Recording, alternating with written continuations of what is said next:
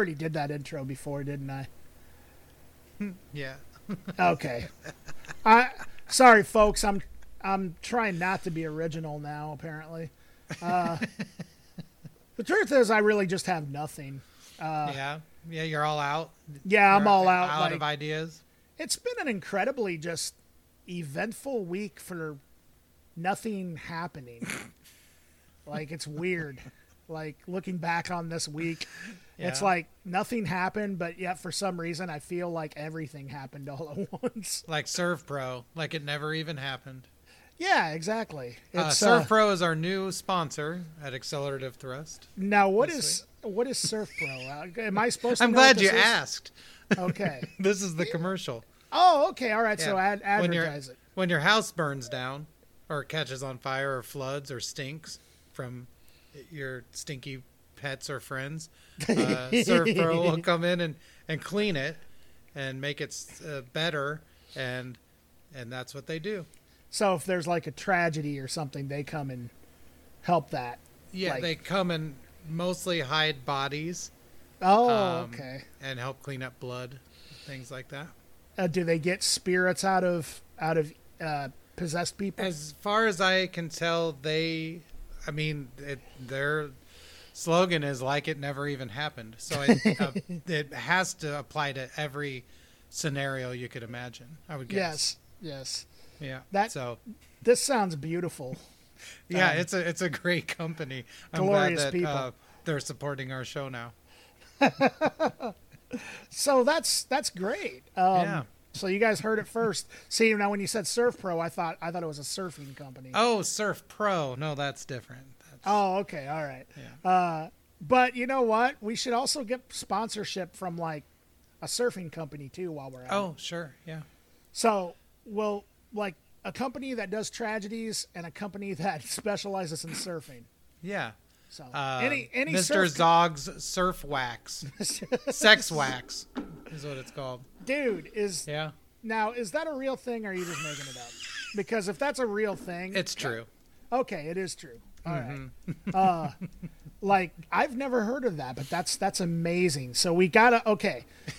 Yeah. Forget everything Mr. else. Zog's Sex Wax and Serve Pro. Sex wax new and sur- sponsors. sex wax. Okay, so it's sex wax. Sex not wax. surf. I thought it was surf wax. Well, it is. They just call it that because Okay, surf know, and sex cool. wax. So basically, we're gonna get we're gonna get sponsored by a lot of things. We're on it. This is actually like Yep. what our number one goal in life is now, Eric. yeah, We're gonna try and get sponsorships for this podcast from Mm-hmm. everything. Uh, but okay, so going back to the whole um, uh, spirits leaving bodies and Yes. or spirits going into bodies. yeah. Uh, so I've been watching a lot of John Carpenter this week. Yeah. Yeah. I bet you didn't know that. What? what is the transition? What? What John Carpenter uh, spirits and bodies movie did you watch? Well, okay. So uh these are this is the list of movies. I'll list off the Oh, movies so snap. far because Okay. I've I've watched a bunch of them. I was trying there was now there are John Carpenter movies that I of course have seen. Like I've seen They Hmm. Live, Mm-hmm. which is a classic. Yeah. Uh, Both Escape from New York and Escape from LA I've seen at some point. yeah. and uh, Halloween, of course. You know, Okay, like yeah. pretty much all the Halloween movies I've seen Okay. at one point in my life. Pretty much everything else I haven't seen. So the ones that I, and this is kind of a maybe a shocker to some people, but also I wasn't really. Uh, I gather from talking to you, Eric, about horror Mm-hmm. movies.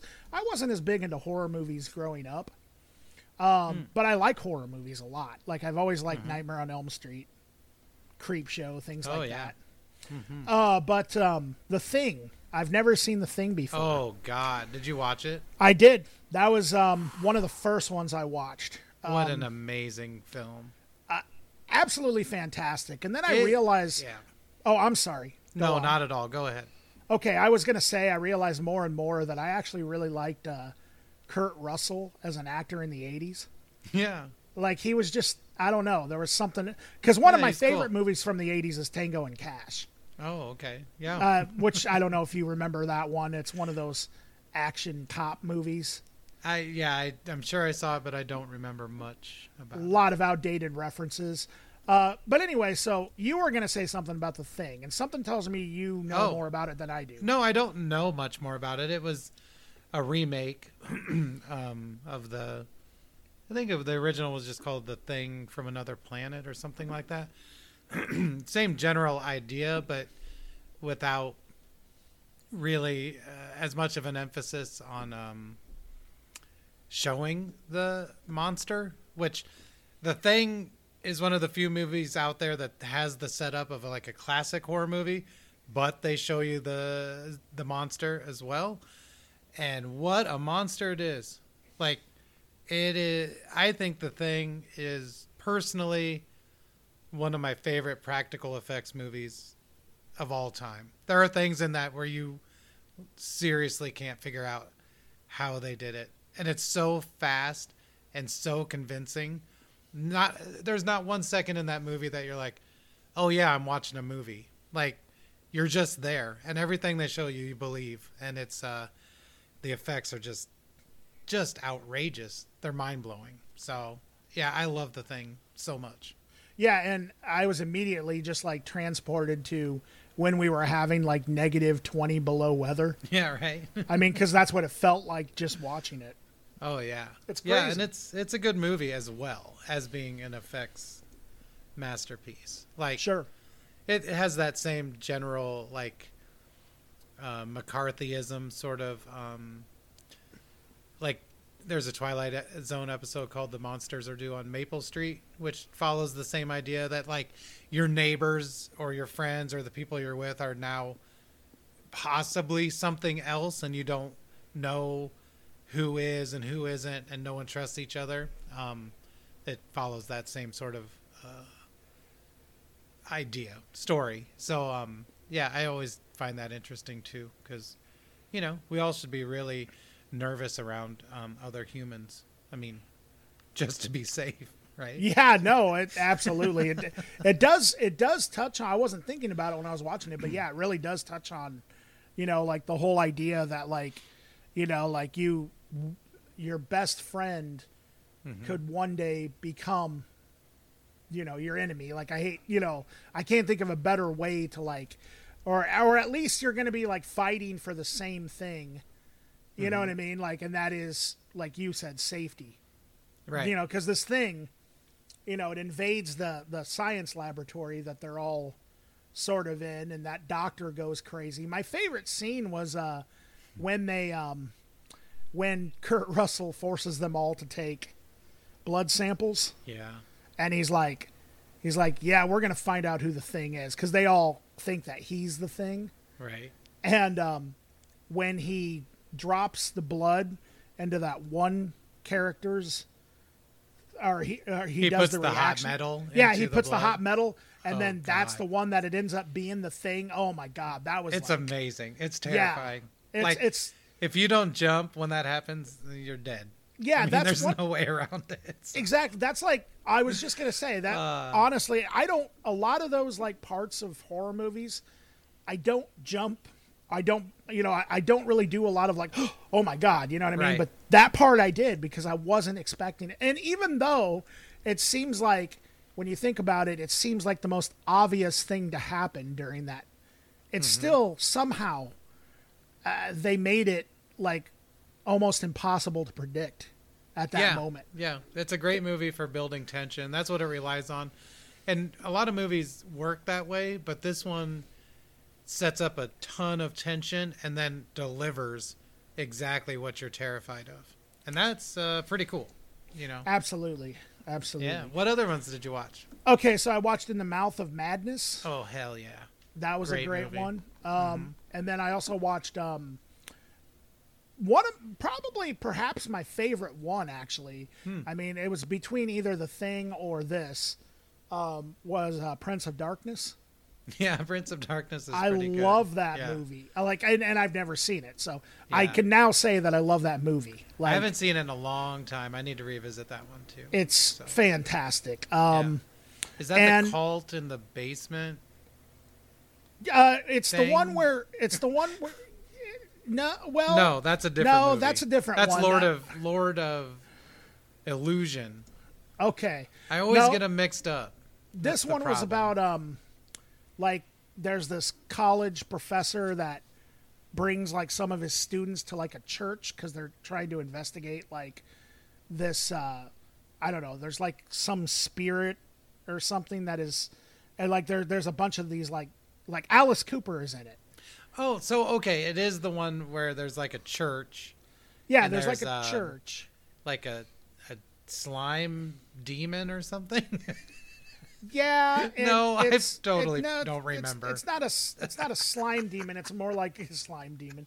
Uh, do you um do you like do you seriously remember it though? I, d- I guess I don't. I thought it had something to do with slime in a church basement, but I guess not.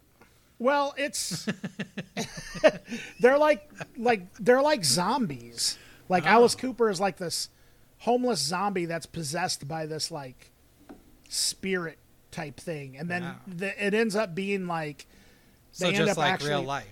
Yeah, just like real life, exactly.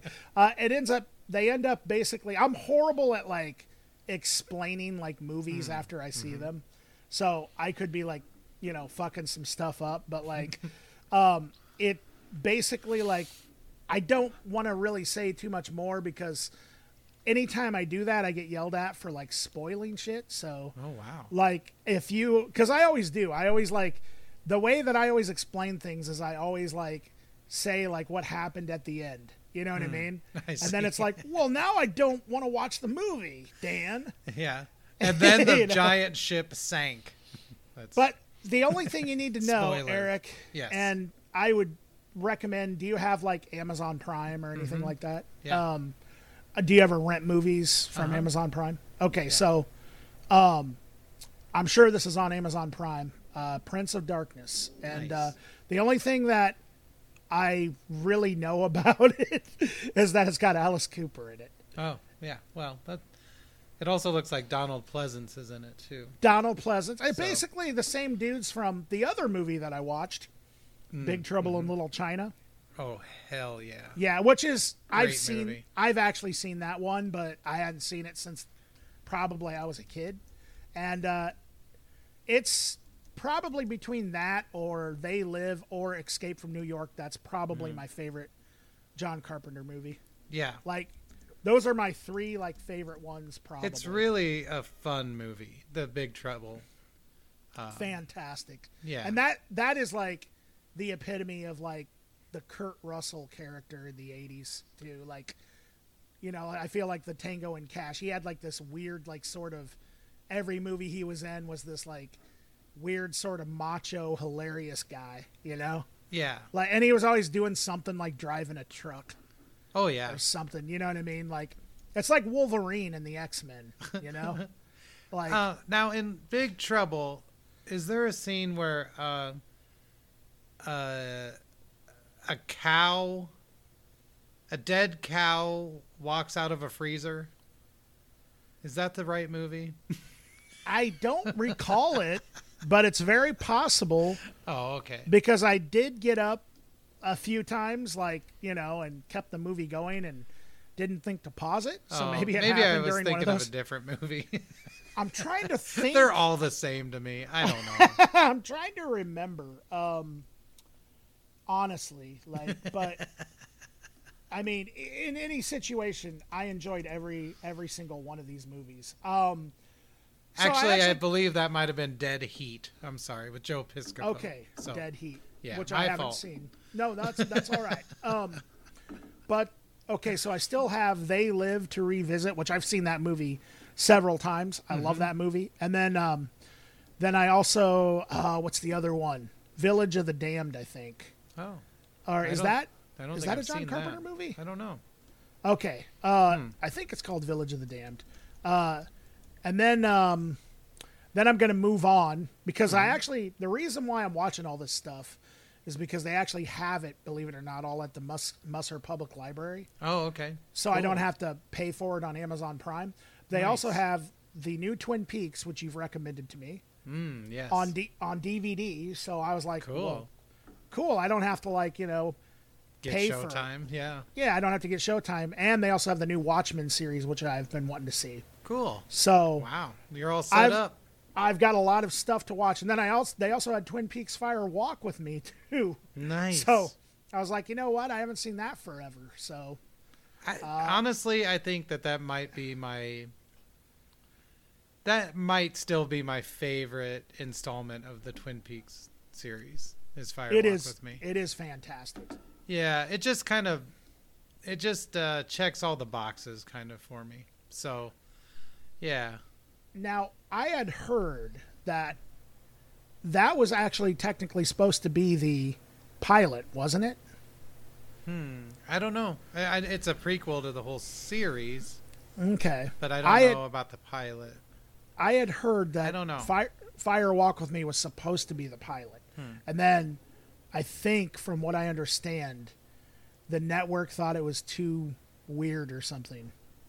Hmm. Or, and then they, and so David Lynch and uh, whoever he was working with at the time had to like rewrite a pilot to make it more suitable for like network TV, as suitable as David Lynch is going to make something. Yeah, and Mark Mark Frost is the other writer. yeah, Um, Mark Frost. That's I don't. Yeah, I guess I don't know. I know that the pilot was a little goofy. They put stuff at the end of the pilot. Um, uh, I don't think it aired here, but the original pilot that aired overseas had like Bob, Killer Bob, and stuff in it, and like all these giveaway things. And so, um, I think that's been a point of weirdness for a long time. The pilot itself versus when the series actually starts and stuff. So Yeah, it's almost like you yeah. don't need to really watch the pilot, no, like, because I, I, don't remember. even think it was pack. I don't even think it aired here. I don't know that for sure, but I I think it did, but I do know that the original DVD um, box set didn't even have it. right, yeah, the pilot was a separate thing you could buy back in the day. So, Yeah, it definitely Yeah. was a mind fuck for sure. Yeah. Like, but you will. I think you'll like the return. Uh, it's. I don't know. We should just talk about it after you've watched it. How's okay, that sound? that would be awesome. Have you watched the Watchmen series? No, I haven't. No. Okay. Uh-uh. Um, so I've heard nothing but good things about it, so I'm excited about that. One. Nice. I've heard good things too. I just um sometimes it's hard to get into something that has a lot of episodes and stuff. Oh, absolutely. it's daunting, I think. Like so. I, I'm, I'll be honest. I really hope I actually get through the Twin Peaks. well, just imagine you're watching 18 uh 18 little David Lynch movies. That's yeah, that's it's it's 18 hours of Twin Peaks. So 'Cause I mean, you do have to be ready. absolutely. Well, I've made it through 30 with the uh, first series, so yeah, so and uh, I enjoyed every second Yeah. of it, especially that song we talked about. oh man, it's the best. Yeah. Um. Hmm, I love But- that song. anyway. Yeah. Yeah. Definitely. Speaking of songs, Yeah, should we talk about some music? Yeah, we listened to a lot of songs this week, didn't we? For sure. Yeah. Yeah. Yeah. So, um, you want to go first this Yeah. week, Eric? Uh, right. Sure. I'll start with um, a project called Div Tech. Um, my bandmate and friend Dolly um, told me about it, and I liked it. It was unlike anything that I've heard. I mean, specifically like anything I've ever heard. So, thought I should talk about it. Uh, Div Tech. The release is called Stasis Confines Action Conditions. Came out in 2016. I don't know anything about this artist. I know that Dolly also told me about a group called Decide Today, which uh, was sort of similar. And they are label mates with DivTech and have done some splits with them.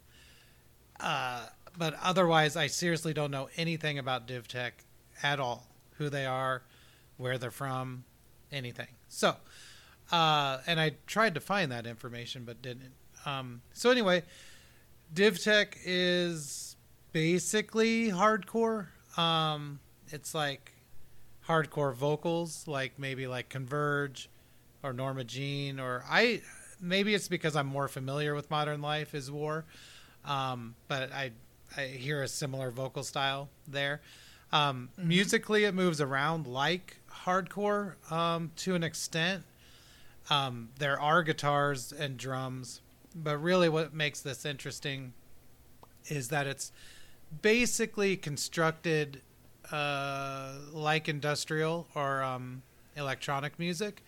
Um, a lot of like Alec Empire, uh, Kid 606, Ministry, um, maybe even Venetian snares or Aphex Twin to a certain extent as far as the some of the things that happen. But it's very noisy, very glitchy, a lot like you know digital hardcore, like Alec Empire stuff. Um, and yeah, so it starts out and it seems pretty obvious what's happening with the first couple tracks.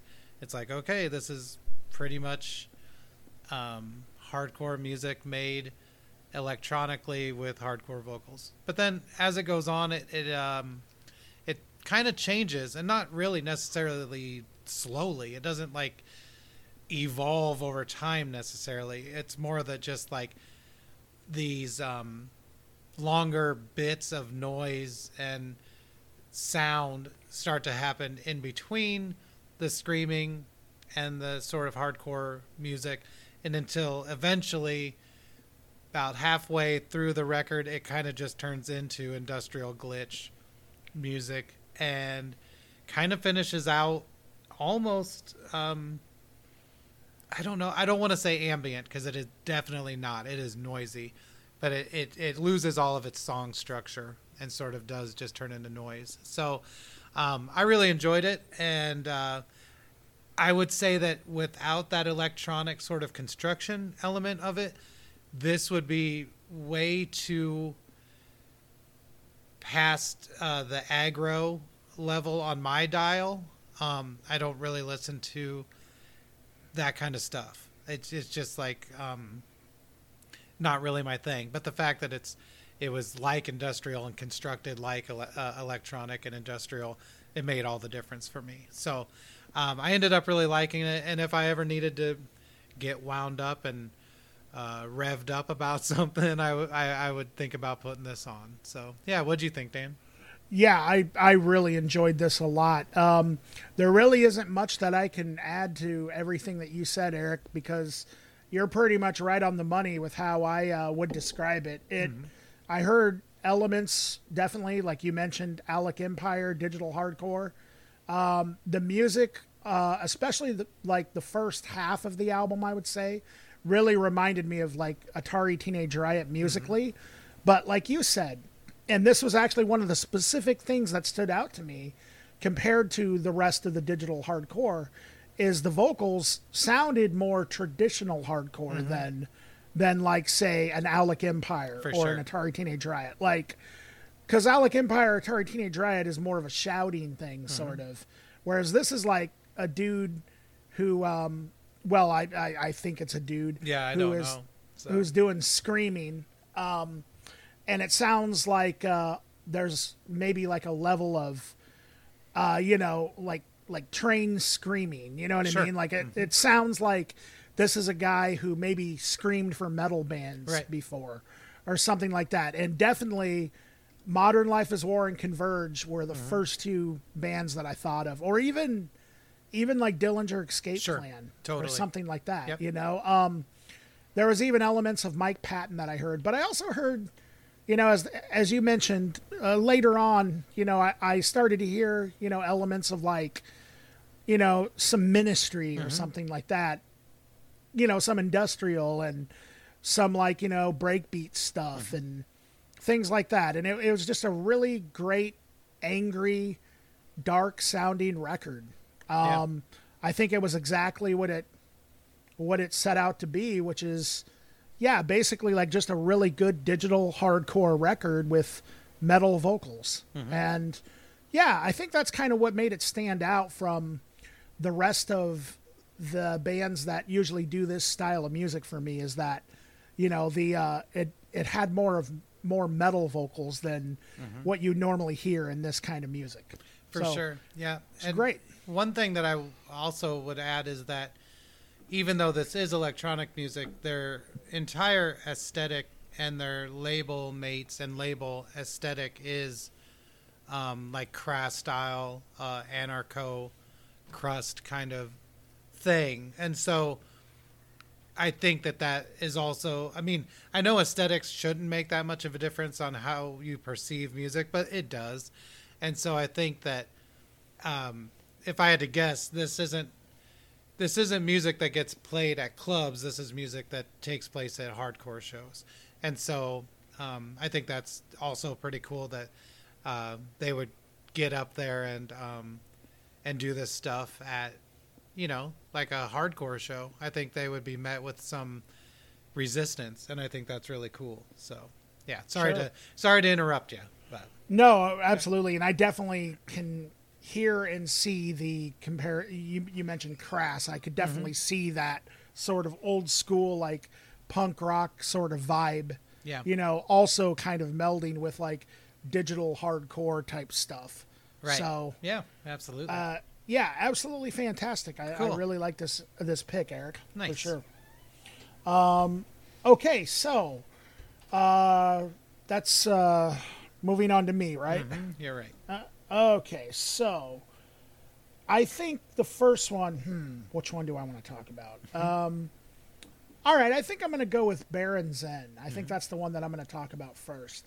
So Baron Zen is an artist that um, I learned about watching the documentary on Stones Throw Records called uh, "Our Vinyl Weighs a Ton," which I think I've mentioned um, on this podcast before. Uh, record label that's owned by Chris Manak, who goes by the name Peanut Butter Wolf, and um, he's big in the underground sort of hip hop scene. And uh, anyway, he um, is uh, uh, he was, I guess, growing up, he was the neighbor of the guy who's behind Baron Zen, who goes by the name Sweet Steve, and he is, I guess, now a grammar teacher. It mentioned that in the um, it mentioned that in the uh, documentary, so a little bit of uh, useless information there. But anyway, uh, this album is called At the Mall, and I think it was released around 2006, and it's really lo-fi. And the reason why that is, is I guess that um, it was recorded in his bedroom in like the 90s or something, and after Jay Dilla uh, passed away, who was kind of a um, mainstay on the uh, Stones Throw label. Uh, they kind of uh, Stones Throw, I guess. Peanut Butter Wolf was kind of at a loss of what what direction he wanted to uh, take the label, and so he asked his old childhood friend Steve to uh, if he could just put out this tape that he made, this weird tape he made in the '90s, and this came out on like a, essentially Stones Throw was pretty much a hip hop label at the time, so a lot of people were just kind of like, "What the fuck." Yeah. you know, like because it totally didn't make sense when you put it in the context of what Stones Throw was putting out at the time. This is also the label that put out, I think, two years previously, put out the Madvillain album. Wow. Um, Yeah, so a lot of the like people on the label were just kind of confused, but it also when you actually like watch that documentary and you kind of go back and you you do the research on Chris Manak and Peanut Butter Wolf and his musical history, it actually makes sense when you put it in that context. Because that, I mean, Chris Manak is just a nut when it comes to like music. Mm-hmm. Uh, he was on an episode of What's in My Bag, and I think he had like the, I think he walked out with like crates and crates full of records. wow. And I mean, he just like he's into everything. He used to play in like a new wave band that I think he described was supposed to be like Joy Division. Hmm. Mm-hmm. Like, and you know, then after that, he ended up going into hip hop and DJing and stuff like that. But anyway, so this uh, project Baron Zen with Sweet Steve, um, yeah, it's just uh, basically 14 songs of just lo-fi goofiness. Um, but in in my opinion, in sort of the best possible way. It um, it has parts that remind me of, you know, something like Ween or something like Beck, like early Beck, but then there's also some like punk rock stuff, stuff that could resemble even like something like a new wave, like Joy Division or something like that. But generally, the lyrics are just really stupid. Um, and uh, also kind of funny. Like, there's this song called Fucking Bored where he's just like singing about being bored over and over again. The the one that Mm-hmm. cracks me up is when he it's called Night in Jail, and he's like Oh, yeah. singing about spending the night in jail, and uh, got to get rid of Rick. I mean, this is all just if you're into just like really goofy, like funny lo-fi type stuff, um, you know, Ween, Daniel Johnston, outsider music, kind of. I wouldn't particularly call it experimental or avant garde or anything like that, but definitely lo fi. And I would definitely say that it appeals to a certain type of listener. And that listener just happens to be me because I'm into that, this kind of stuff. Now, I I would also like to say I I I don't listen to this record all the time or anything, but sometimes I just want to, um, you know, hear something that just doesn't take a lot of thought to get into, and you can just tell that he, um, it basically just sounds like he was having fun on a four track in his bedroom with a drum machine and a guitar, and oh, and he also does a really hilarious uh, cover of Walking on Sunshine. um, so yeah, what do you think of this, Eric?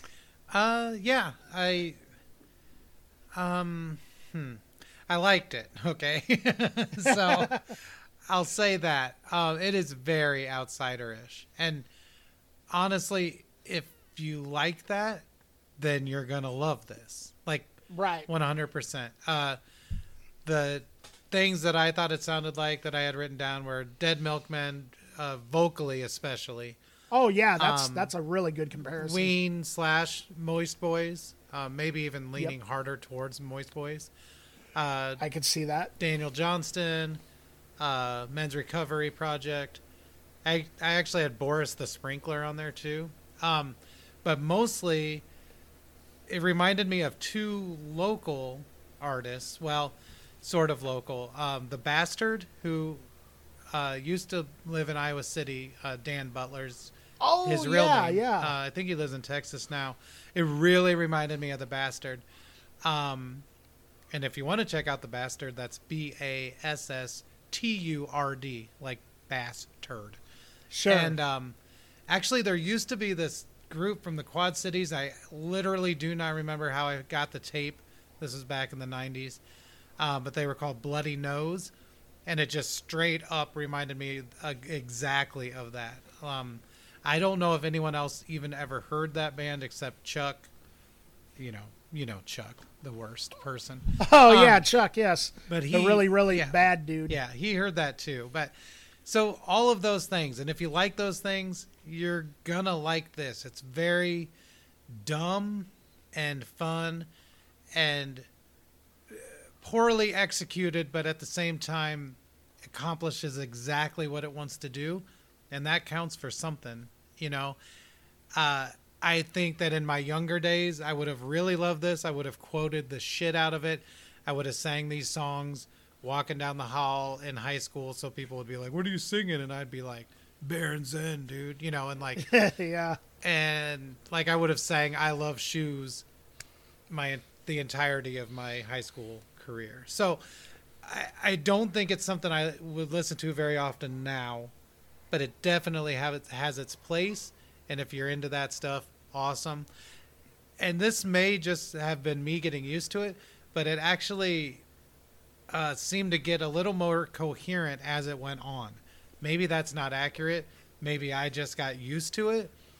But at the very uh, first song, I was like, "Oh God, what are we doing?"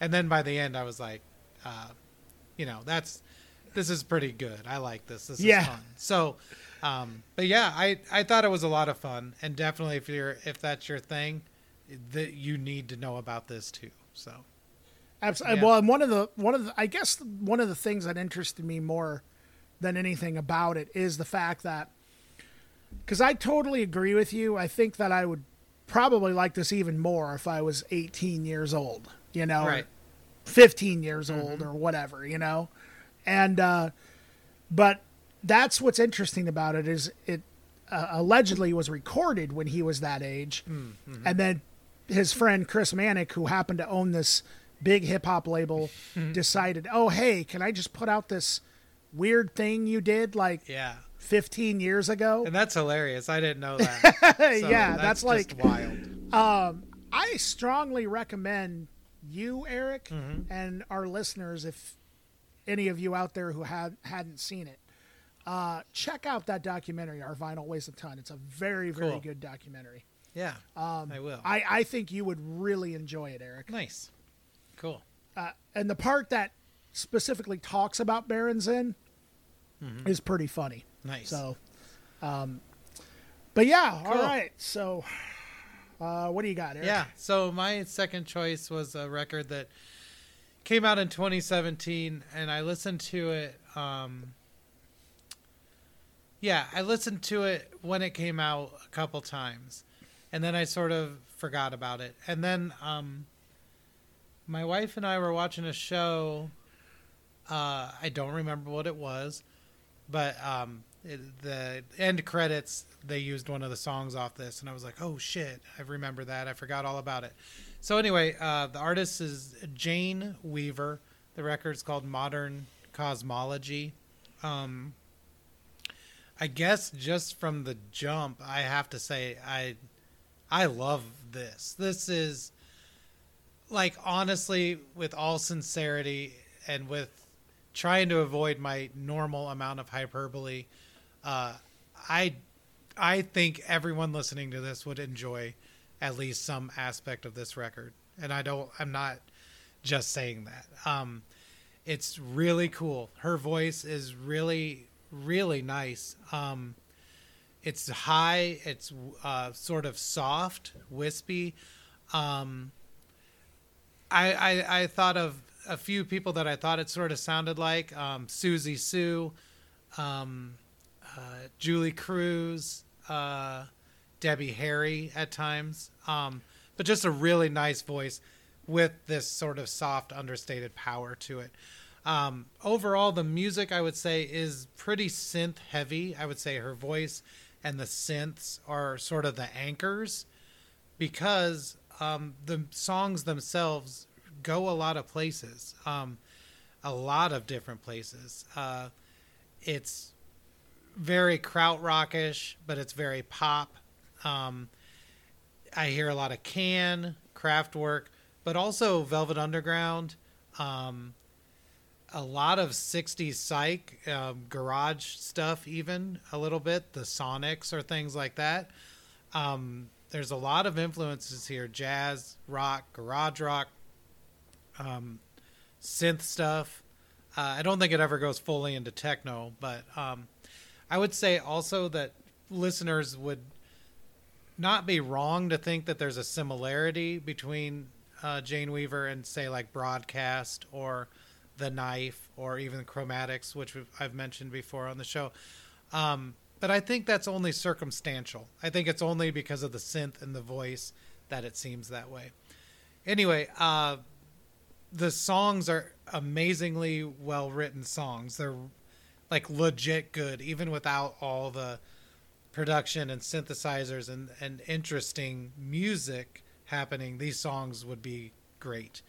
Um, yeah, I all the playing on it is amazing too. The drums, the guitars, all cool tones, all really well done.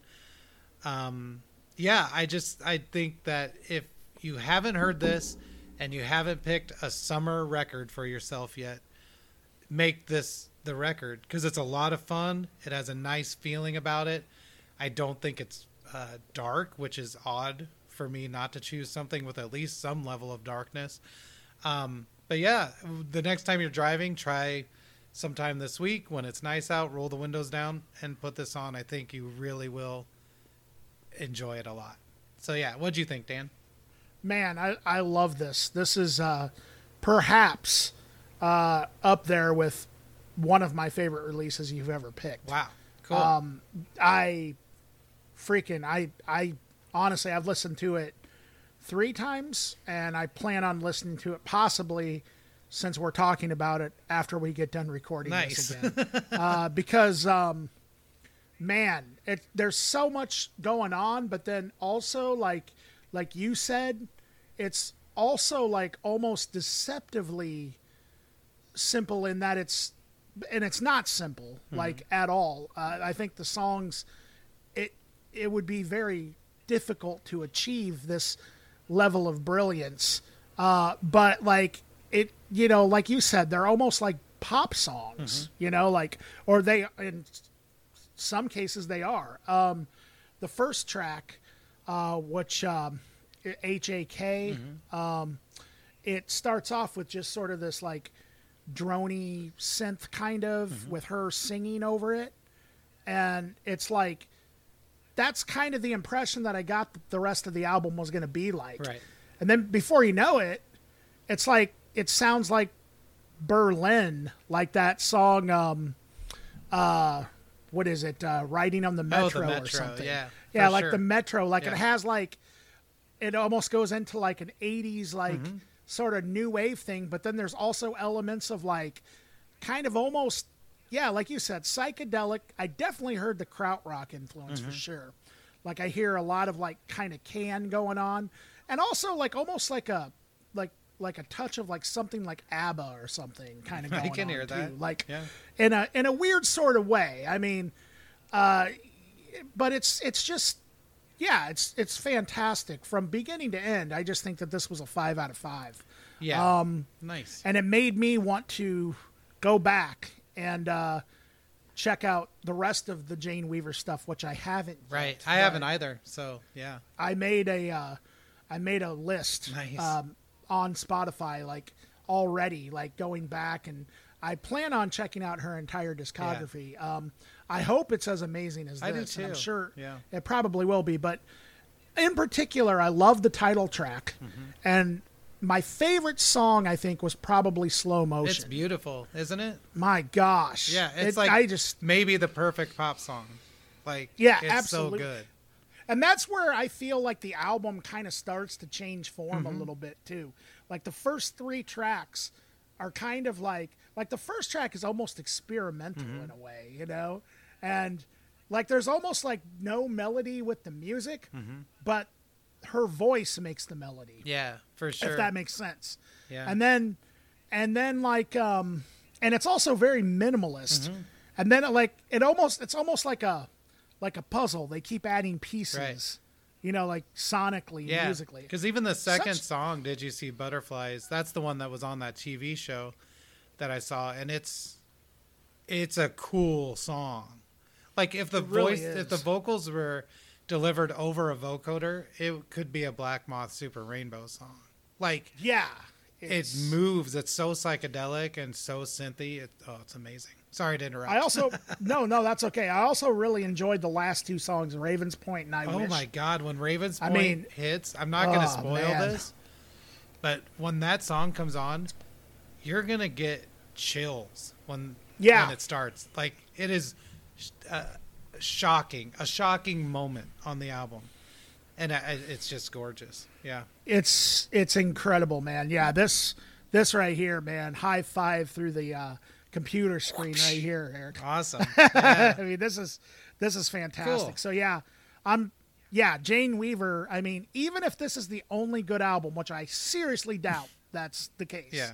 Seriously doubt. it. But even if it is, I'm a Jane Weaver fan Yeah. just based on this album. Yeah, it, it really is something. I, I I'm glad that um, that TV show, which I can't remember, decided to use it in the credits. The Ninja Turtles, I think it was uh, Secret of the Ooze, yeah, part two. number two, when they uh, were fighting each other with cold cuts. yep, that's what it. Yeah, Okay. yep, that was it. Did you see? Thought I recognized it from. So, Yeah. Mm-hmm. Thought I recognized it from somewhere. Well, I think But, uh, I think she co-produced um, Ninja Rap with Vanilla Ice. So Oh wow, Yeah. Jane Weaver. Yeah. So makes me that right there. Okay, so when I said that I was a Jane Weaver fan based on the, the fact that she made this album, no, it's based on the Yeah. fact that she co-wrote Ninja Rap. she's it's based on a lie that I made up about the Ninja Turtles. That's exactly it. Um, And I don't know, Jane uh. Weaver, if you're listening to this, we're just joking. I mean, who You know- wouldn't want that credit though? I mean, shit. That's Ninja true. rap. That's true. It's a great song. Ninja. Go Ninja. Rap. Go ninja. I do really like that beat. Doot doot doot. It's it is kind of a hot song actually.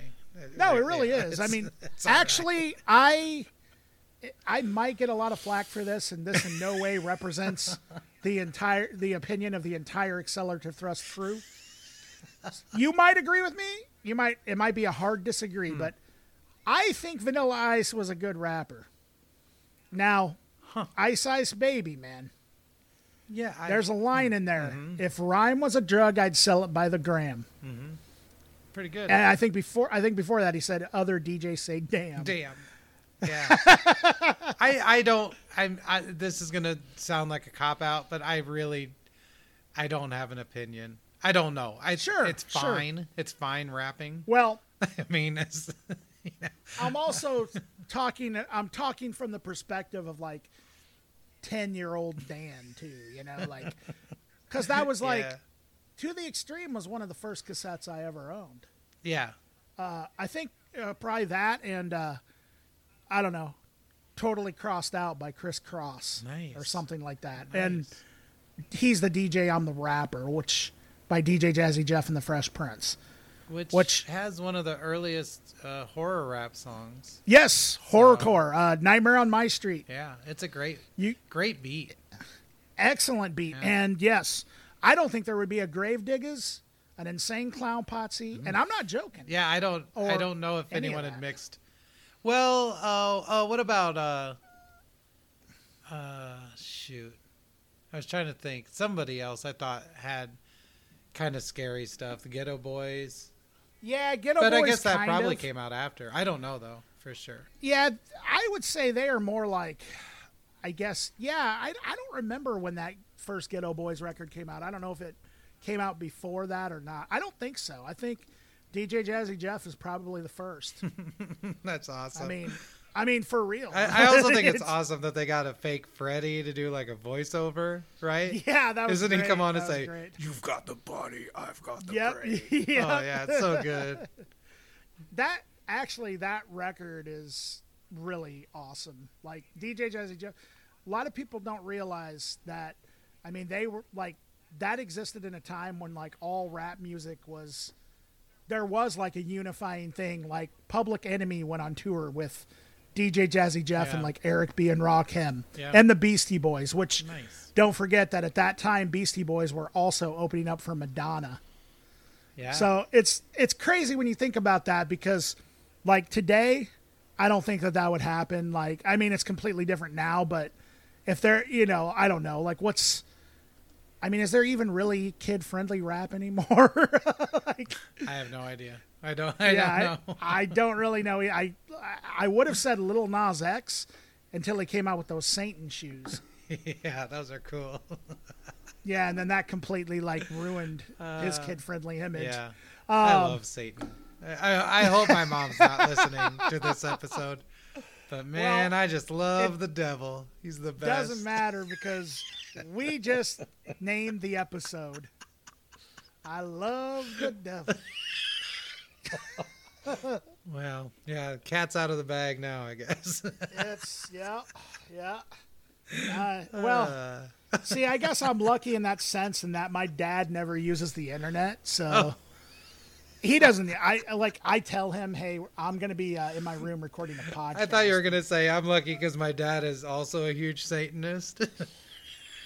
I don't have to worry about that. I've wondered. He does spend a lot of time in the basement, so who knows? That's the checklist for parents. Is your child a Satanist? Number one, are they in the basement a lot? That's like. Do you remember when there was a you? I don't know. you probably yeah, because you would have still been in high school, I think. Do you remember when there was like a big gang problem in Muscatine? Very much so. Yes. Okay, I remember like there were every day there was like an article about signs that your your uh, Yeah. teenager could be a gangster, and I always wanted to write those articles and I wanted to describe like Al Capone or something. yeah, is your kid a You know, gangster? Does he drive a '40s Buick? is he, is he Does he- wearing a pork pork pie hat? Does he have a pinstripe suit and a Tommy gun? Does he wear really nice shoes? Does he eat at Italian restaurants? God, Yeah, your kid. So your kid maybe- is definitely a gangster. your kid is a gangster. More specifically, a TV gangster. They're the worst. Does your Oh. kid say "see" a lot? Does your kid not like the way your kid doesn't like the way he's looking at you? Does he have a cigar in his mouth like all the time? Yeah, all the time. Does he drink Yeah. sometimes? Does he hang out at speakeasies? How often does he swear? Oh, they're so speakeasies. I love that term, speakeasy. Yeah. man. That's a nice Uh, one. that is that would be a great rap name too. Speakeasy. well, I mean- that's you. Well, no, that's not me. Mine is uh, Dan the Ruler. Oh, well, damn. All right. Damn the ruler. Damn the ruler. Yeah, Damn the like that. ruler. Yeah. So what's what's your rap name, Eric? Because uh, we're a duo. Oh shit. So it's got to be. Old man. It's got to sound good with Dan the ruler, right? Yeah, Dan the Ruler. Let you know, How like about, Method Man uh, and Redman. E Dubs the drooler. He dubs the Drew. oh man, that sounds great. He How about uh, how uh, how about Druid Force Field? Druid Force Field? Sure. You know, like the That is- like a force field that a druid um, would have around themselves, a magic, mystical kind of force field. I'm imagining uh, kind of neon green colored force field. And that's going to be your costume you wear, right? yeah, I'm just gonna have a Like a neon robe, green force field. a black robe with a force field around it. You're going to get up there and yell at Yeah, people. and it's gonna I'm gonna be a hologram. so that'll be cool. the name of the album should be "Sorry, but Sorry, Mama, but your son's a gangster." Sorry, mom. I love Satan. By There Druid go. Force Field. Druid Force Field. That is that is a wonderful name. Thanks. Yeah, I just Druid Force just came up so, Dan, so Dan the Ruler and Druid Force Field. Uh, the name of the project should be I'm into it. Druid Druid Ruler Dru- or Force Field Ruler. Drooler. Drooler. There we go. Drooler. yeah, the droolers. So- I'm going to hold you to it, Eric. That's going to be the real project. all right. Um. Okay. I can't Okay, rap. well- I mean, so that Uh, kind of will probably suck. Well, I we could look and see if there's any classes. Oh, well. Yeah, you rap know. class. I, I'd attend a rap class with you. so I think I'm gonna skip rap class tonight. just ti- Could I'm just imagine- tired. they're like sending like a uh, sending a note to your wife, and your wife's like, "Why did you skip rap class, Eric?" like you get you get My grounded. teachers get a hold of my wife. I love that. Oh my go. god. Rap class, and that could actually be also the name of the album is rap class. All right. And then I like and that. then we'll just present it as a rap class. and the teacher's got to be like MC something or another. You know, like Hmm. you know, like s- we we got to make a name for the teacher, Damn. like MC Well, Mr. Kitchen. Let's let's do all this off the air so we can Okay. we can have a fully formed project ready to go. So, uh, guys, if you're interested in any bonus content, let us know. And uh, our first bonus content Yeah. will be talking about rap class. yeah. Uh. yeah, you could you could um, bonus content is a half an hour of us just talking about Dan the Ruler and uh, Druid Forcefield. Druler. Yeah, Druid Forcefield. Druid Forcefield. I like that. okay, so Speaking of rap, speaking of rap, yes, uh, kind of, Kind in, of. A, in a sort of way. And in a, in a way, they kind of were studying rap, actually. Hmm. Uh, the uh, second record that I picked uh, was from this group called the Bumblebeez, which is.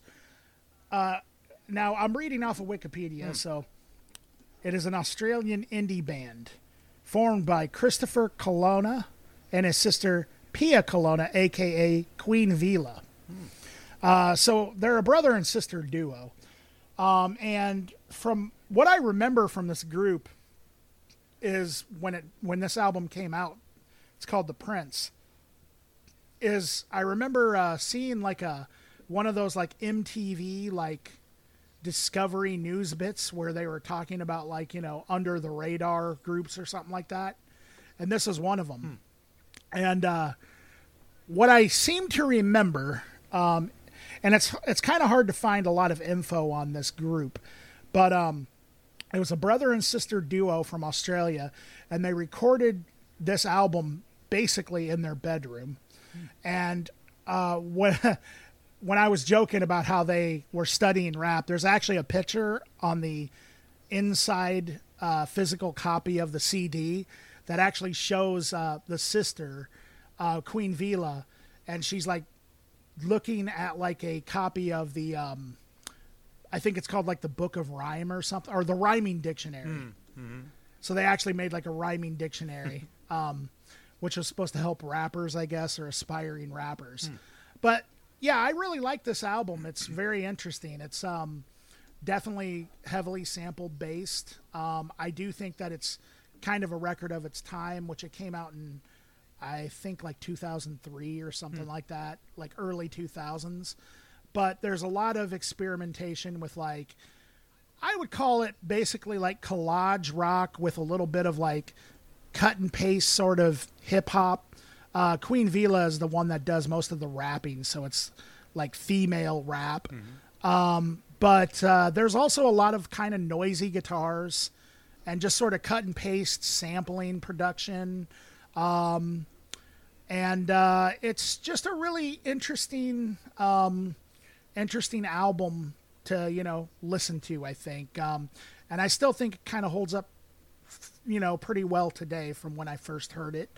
Parts of it kind of remind me a little bit of something like we talked about that record Len by Len, Yo Bum Rush the Show. Parts of it remind me of that, but not. It's definitely a, a little bit more um, sort of out there than the Len record, and also maybe a little bit more unfocused. And I think a lot of that is kind of intentionally. Uh, It just kind of sounds.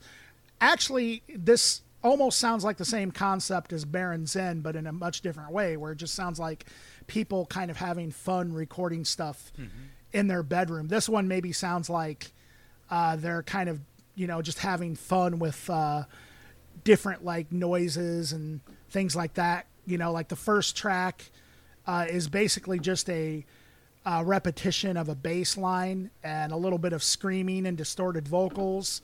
Um, the second track, uh, there's like kind of this like it sounds like an out of tuned acoustic guitar with some drum machine going on and just some ki- kind of odd vocals.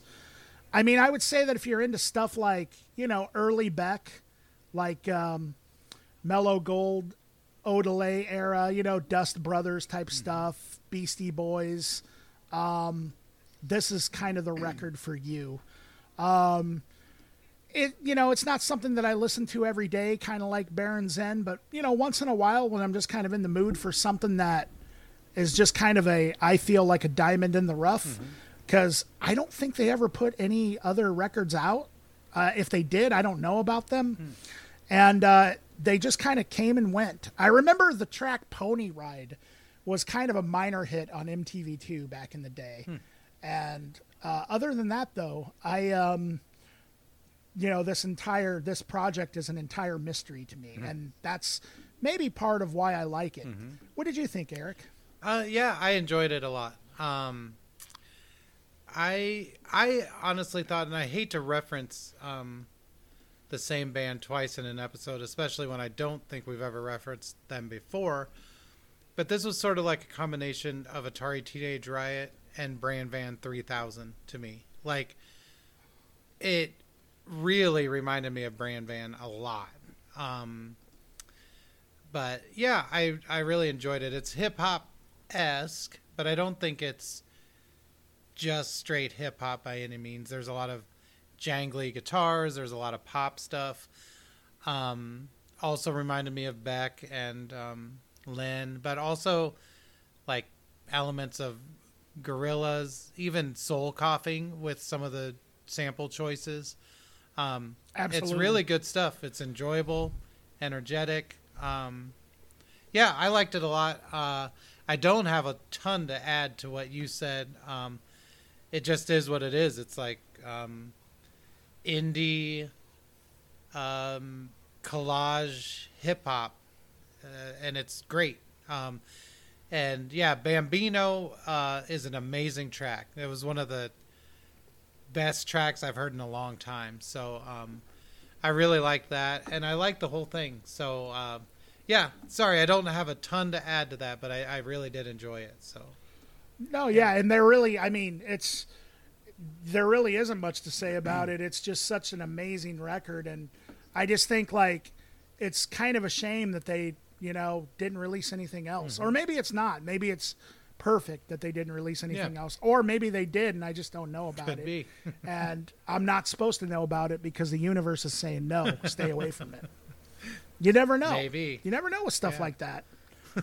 you know, Len Len put out a couple of records after Yo Bum Rush the show. yeah, are they any good? Uh, nah, they seem a lot more basic Oh, than okay. that record. You know what I mean? Yeah. Like, I there there was one track that had like a really cool synth line, Hmm. but it sounded like they were kind of going back to a basic sort of song structure thing, which they started out as an indie rock Mm-hmm. band, like literally like a two piece guitar and drum Right. band. And then they put out Yo Bum Rush the Show for some reason. But it's amazing. Yeah. Oh yeah.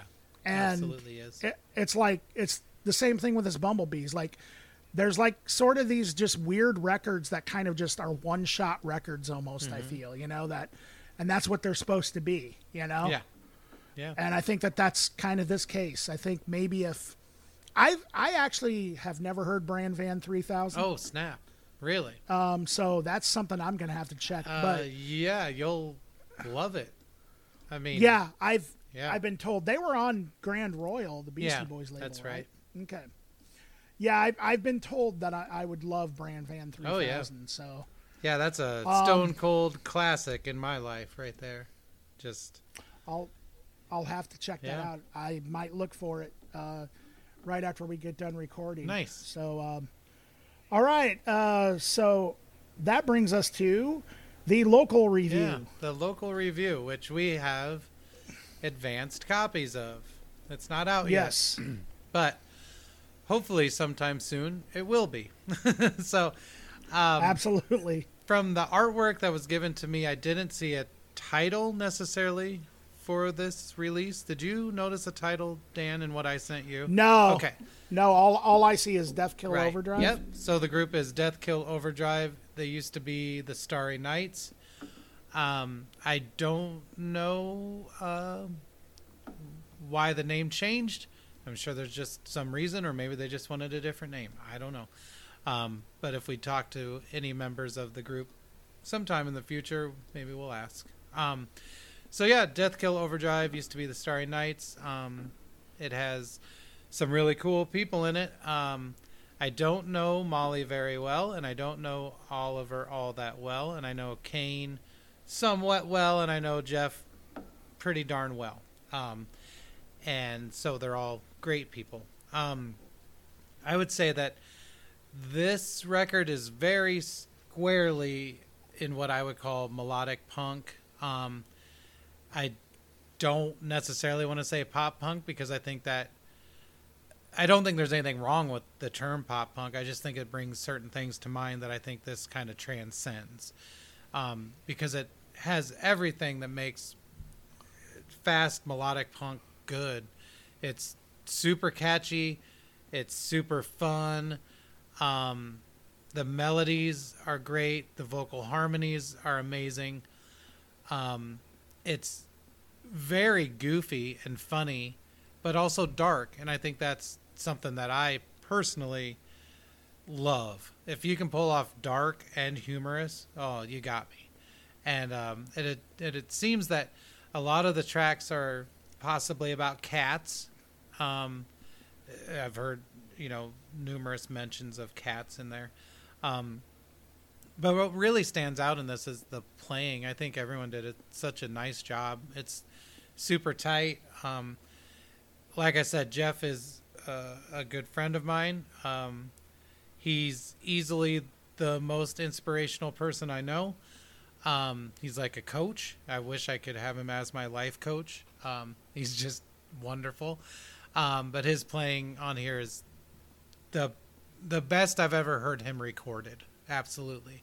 And I've I've had the pleasure of standing next to his drum set while he plays. We were in, in the mouth of radness together and it's a sight to behold to watch Jeff play the drums. And this is the kind of the first time I've heard his drums sound like they capture the energy of what he plays like. Um, but everyone else on this is great. I think that uh, Kane does um, the majority of the vocals. I didn't verify that, but I, I think that's how it works.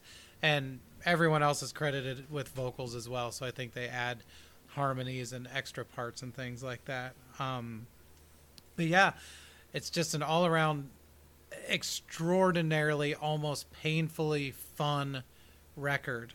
Like you can't you can't put this on and, and stay in a bad mood at all.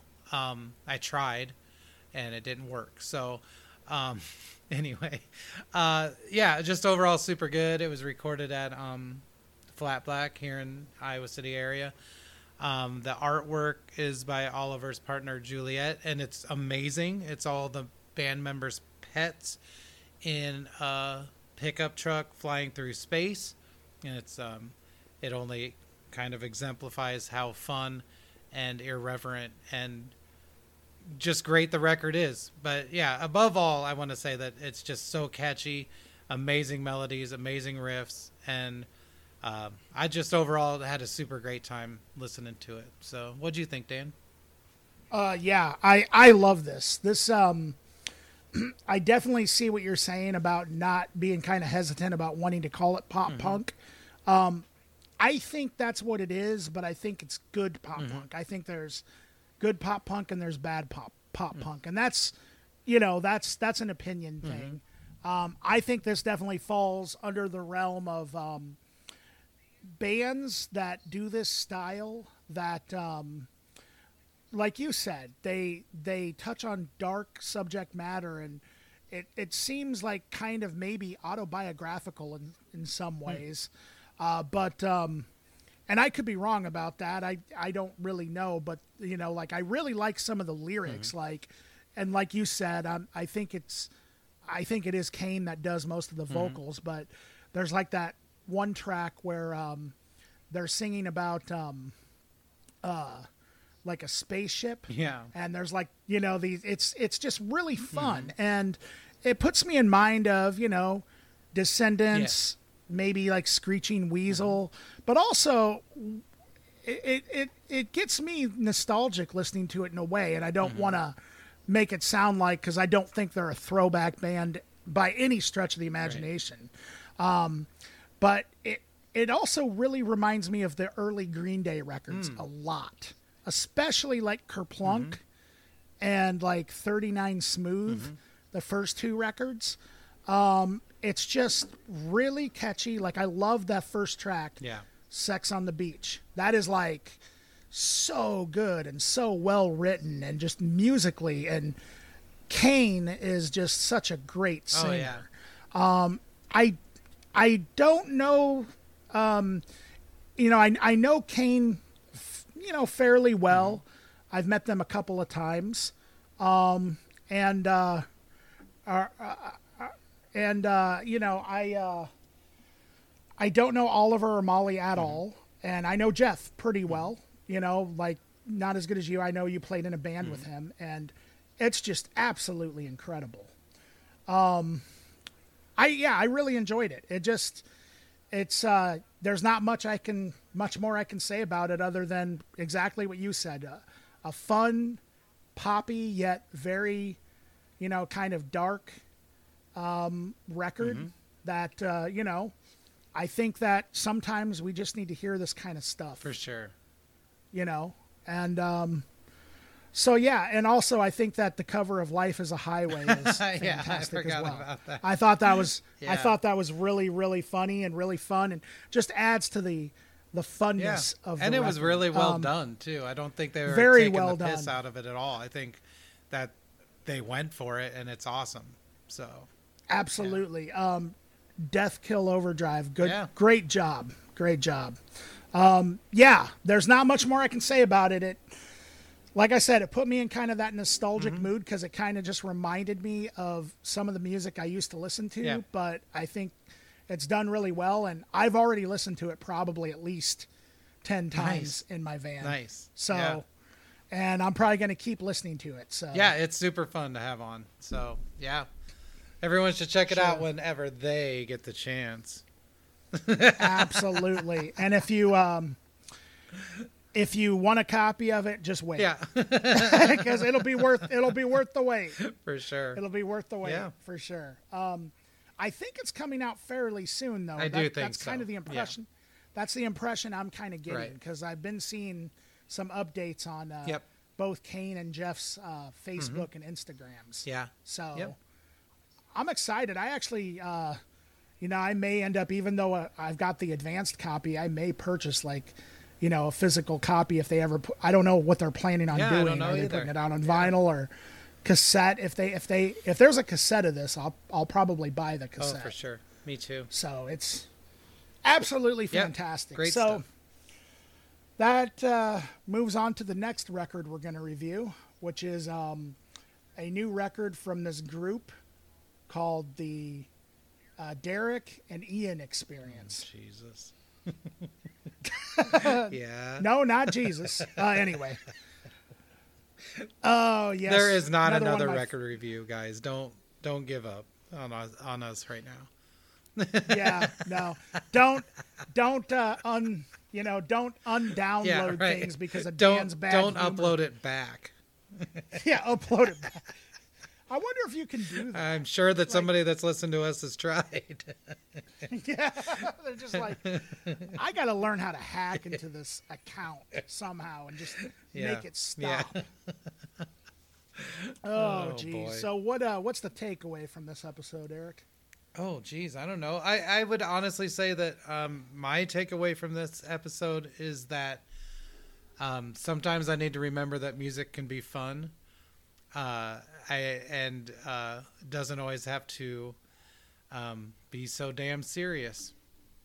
That's what I would take away. You you say that every I episode. know. it's true though. It's so true. Like, it's so easy to like get stuck into like serious Yeah. music and. Then you realize that hey, actually, there is stuff out there that can make me feel good. Yeah, for sure. for sure. Like Div Tech. We both, dude. Yeah, Div Tech. I don't think that's going to put you in a positive mood, but it's still very No, not fun really. in its own way. It is. It's a lot of fun. I um, I I I thought about while I was listening to it if I could ever play in a band Oh like gosh. that or a group or a project like Yeah. that. Man, and I tried being in like a really fast hardcore band Mm-hmm. for a minute. Like, I wow, it, it amazes me. Like, I applaud Closet Witch for being able to do it because it's so difficult for me to play that style Oh yeah, for sure. whether whether it's playing the guitar or screaming. Oh, I can't do it. Every band I'm in, and uh, this is not an exaggeration, I seriously say, can it be a little slower and um, maybe just a little more like ambient? no matter Yeah. what kind of music it is, I want it to be slower and twangier. I Well, don't know. I like I like the way you're doing the uh, fast uh, grindy parts, but Yeah. could I do this spaghetti western thing That's over it? not that far from reality. I'm totally serious. you mind if I make this? I, I could totally yeah, see when that, you, if know? you have me in your band, you're getting the one sound. That's it. you're getting you're getting an ambient You, better know spaghetti what western. you're getting into. Like Converge asks you to be like the Oh, yeah. replacement Nope, guitarist or they something. just get twang. That's all I got going. wow. yeah. Oh, jeez. Um, Uh, yeah. Well, that's for me. You're probably just gonna get like garage punk Yeah, or whatever, right? whatever my style is. um, but uh, anyway, folks, you can still definitely follow us on the social medias. Uh, you know, we got Facebook, we got Instagram. Yeah, I have um. At a- Dan. oh, go ahead. I'm sorry. Oh, I'm sorry. I was just gonna say at Dan underscore the underscore ruler and at Old Man Erie. Uh, what was that? at? that's what I was gonna say. Is that my name is now Erie underscore Eric underscore Whitaker. Oh, really? You changed it? Um, well, I wanted things. I wanted my name to be a little bit easier to find, um, because Mm-hmm. I'm actually, I guess, probably when this airs, I'll just do it then. I have a, a music video coming out, so Oh, yeah, watch cool. my Insta for that. Um, I'll try to make it this Thursday, but I think it's a cool video. It was directed by um, Tyler and Jay from Mustard in Law, and it's um, pretty cool. So, anyway, I'm I'm excited. yeah. Um, Super do excited. you also that. want to tell the folks what's coming up on the next episode? Um, the uh, John Burns uh, from Centaur Noir is going to be our guest. Yeah. So we'll talk. It's going to be awesome. Totally. Tubular. Totally awesome, Yeah. It's man. gonna be sick and also gnarly. so get ready.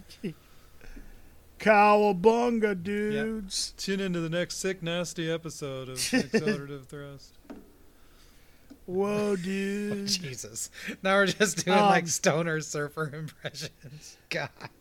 I think we should change our voices to this for the I whole think we should podcast, end the episode. All right, dudes.